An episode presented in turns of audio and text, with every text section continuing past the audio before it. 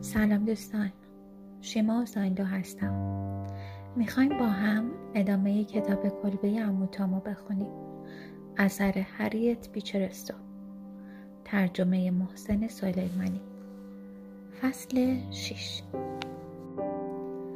صبح خانم و آقای شلبی دیرتر از همیشه از خواب بیدار شدند. خانم شلبی چند بار پس از اینکه زنگ را کشید و نتیجه ای نگرفت گفت نمی‌دانم چرا لیزا نمی آید. آقای شلبی داشت جلوی آینه تیغ ریش تراشیش را تیز می کرد که در باز شد و پسرک رنگین پوست دورگهی که آب برای اصلاح آورده بود وارد شد. خانم شلبی گفت اندی برو به اتاق لیزا و بگو من الان سه بار است که زنگ زدم. اندی رفت و زود برگشت و در حالی که چشمانش از تعجب گشاد شده بود گفت خانم همه کشه های لیزی باز است و همه چیزش پخش پلا شده. فکر کنم در رفته. خانم و آقای شلبی هر دو فوری حقیقت را فهمیدند. آقای شلبی گفت پس مشکوک شده و فرار کرده. خانم شلبی گفت خدا را شکر. آقای شلبی گفت خانم مثل احمق ها حرف می‌زنی. اگر فرار کرده باشد برای من خیلی بد می شود هیلی دید که من تردید دارم بچه را بفروشم و حالا فکر می کند که من به او کلک زدم. این کار آبروی مرا می‌برد. و بعد فوری از اتاق بیرون رفت. یک ربع تمام همه میدویدند و فریاد می‌زدند. درها باز می‌شد و بسته می‌شد. تنها یک نفر می توانست موضوع را روشن کند و او سرآشپز ام کلو بود. اما او اصلا حرفی نمی‌زد. ام کلو در حالی که غم سنگینی بر چهرش نشسته بود داشت شیرنی های صبحانه را میپخت. بالاخره هیلی با چکمه و مهمیزهایش از راه رسید. لحظه ای بعد سرزده وارد تالار شد و گفت شلبی واقعا چه معامله جالبی. انگار دختره با بچهش در رفته.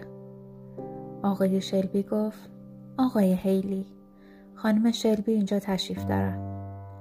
هیلی کرنشی کرد و گفت میبخشید خانم. اما باز هم می‌گویم که خبری شنیدم. درست است آقا؟ شلبی گفت آقا اگر مایلید با من صحبت کنید باید کمی از آداب افراد متشخص را رعایت کنید.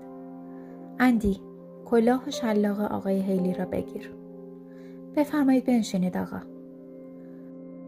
بله متاسفانه زن جوان که خودش یواشکی چیزهایی از این معامله شنیده یا از جایی فهمیده به هیجان آمده و شبانه بچهش را برداشته و فرار کرده. اما من توقع داشتم معامله منصفانه باشد. آقای شلبی به تندی رو به او کرد و گفت منظورتان را نمی‌فهمم آقا. به کسی که در مورد شرافت من تردید می کند یک جواب بیشتر ندارم که بدهم. تاجر برده با شنیدن این حرف خودش را جمع جور کرد و با لحن نرمی گفت اما کسی که منصفانه معامله کرده وقتی می‌بیند اینجوری سرش کلاه گذاشتن خیلی ناراحت می شود. آقای هیلی به نظرم اگر حق با شما نبود که ناراحت شوید هرگز ورود سرزده و بیادبانه شما را به تالار تحمل نمی کردم. به علاوه احساس می کنم وظیفه دارم هر گونه امکانات را از اسب گرفته تا خدمتکار در اختیارتان بگذارم تا مالتان را پیدا کنید. به هر حال در حال حاضر بهترین کار برای شما این است که آرامش خود را حفظ کنید و کمی صبحانه بخورید و بعد ببینم که چه می شود کرد. خانم شلبی نیز بلند شد و گفت که چند تا قرار ملاقات دارد و نمی تواند با آنها صبحانه بخورد و رفت. هیلی گفت ایالتان انگار از چاکر خوشش نمی آید. شلبی گفت من عادت ندارم به حرف کسی گوش کنم که راجع به همسرم راحت صحبت می کند. هیلی زورگی خندید و گفت ببخشید شوخی کردم. و بعد با خود گفت حالا که آن اسناد را امضا کردم لعنتی خیلی راحت شده. از دیروز تا حالا خیلی خودش را می‌گیرد. خبر سرنوشت تام چنان احساسات همقطارهایش را برانگیخت که سقوط یک دولت در دربار نمی‌توانست چنین کاری کند موضوع فروش تام و قضیه فرار لیزا که در خانه شلبی سابقه نداشت در همه جا پیچیده بود سام که پوستش از بقیه چند هوا تیره تر بود و برای همین هم او را سام سیاه صدا می زدن. موضوع تام را خوب در ذهنش تجزیه و تحلیل کرد و با خود گفت بادی که به هیچ طرف نوزد باد شامی است. حالا که تام کنار رفته خب جا برای یک سیاه دیگر باز شده. پس چرا اون سیاه من نباشم؟ در همین موقع اندی از راه رسید و گفت هی سام ارباب می‌گوید اسبها و بیل و جری را بیاور. مگر چه شده بچه جون مگر نمیدانی فکر کنم لیزی با بچهش در رفته سام گفت داری به بابا بزرگت چیز یاد می دهی؟ من خودم خیلی قبل از این که تو بدانی می دانستم. خب باشد. ارباب گفته بیل و جری را فوری حاضر کنی. بعدش من و تو با ارباب هیلی می رویم دنبال لیزی.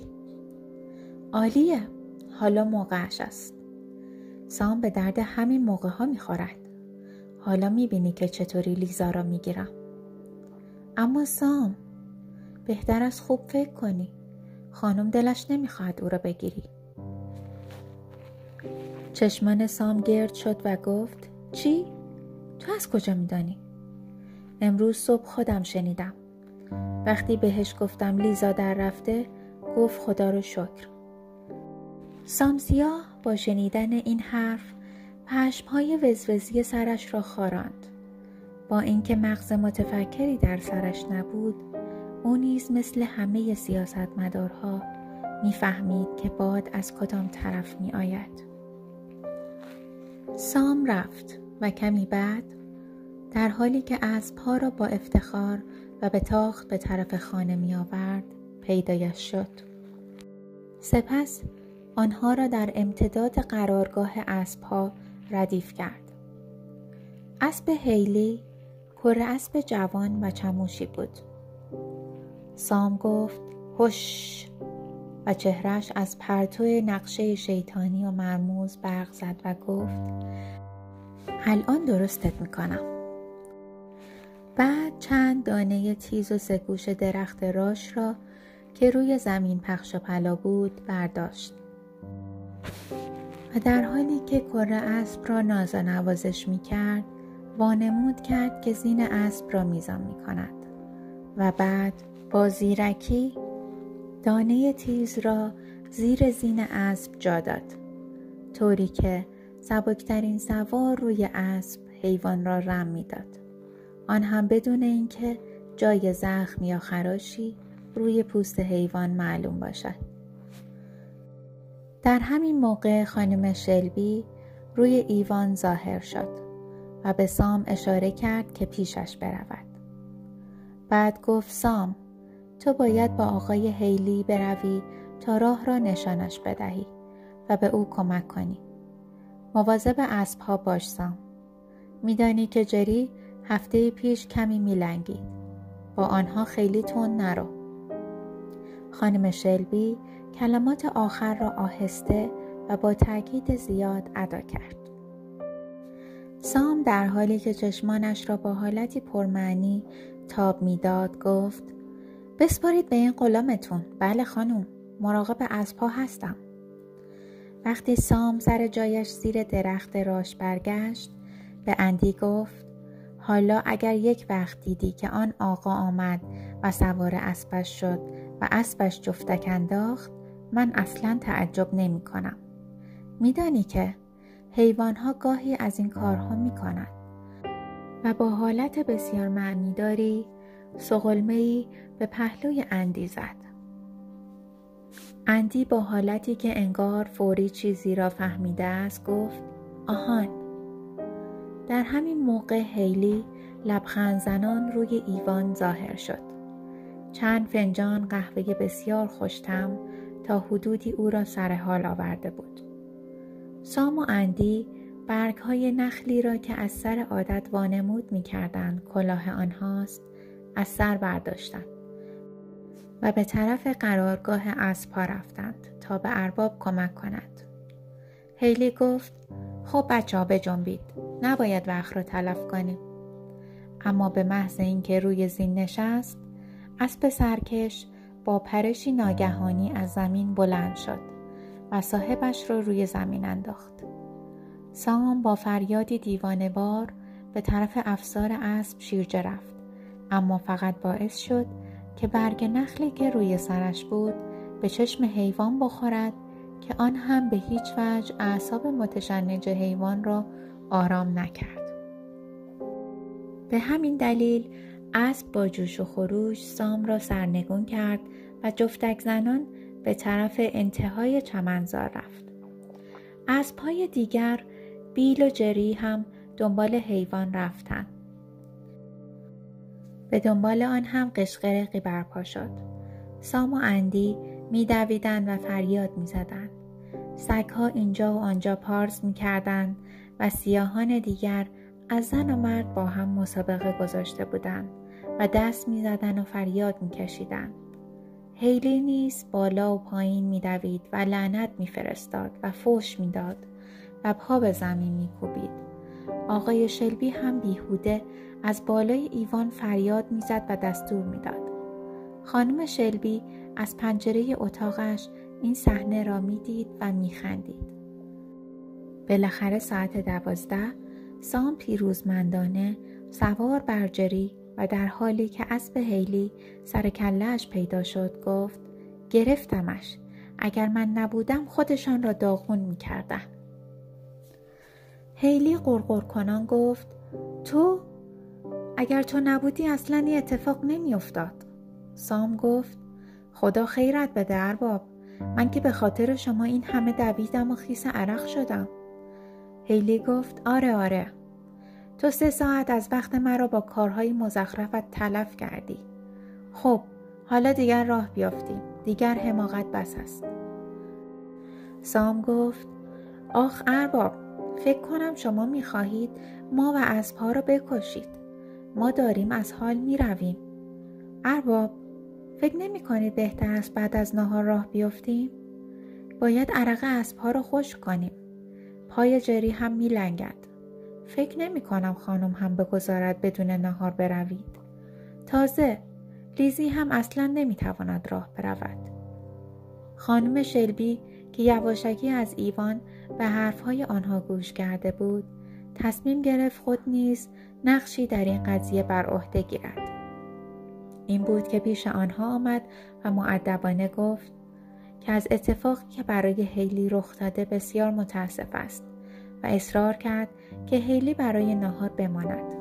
حتی گفت که آشپز فوری غذا را حاضر می کند بالاخره هیلی با در نظر گرفتن همه جوانب با حالتی دو پهلو برای نهار به طرف تالار به راه افتاد و سام هم همراه اسبها با وقار به استبل برگشت.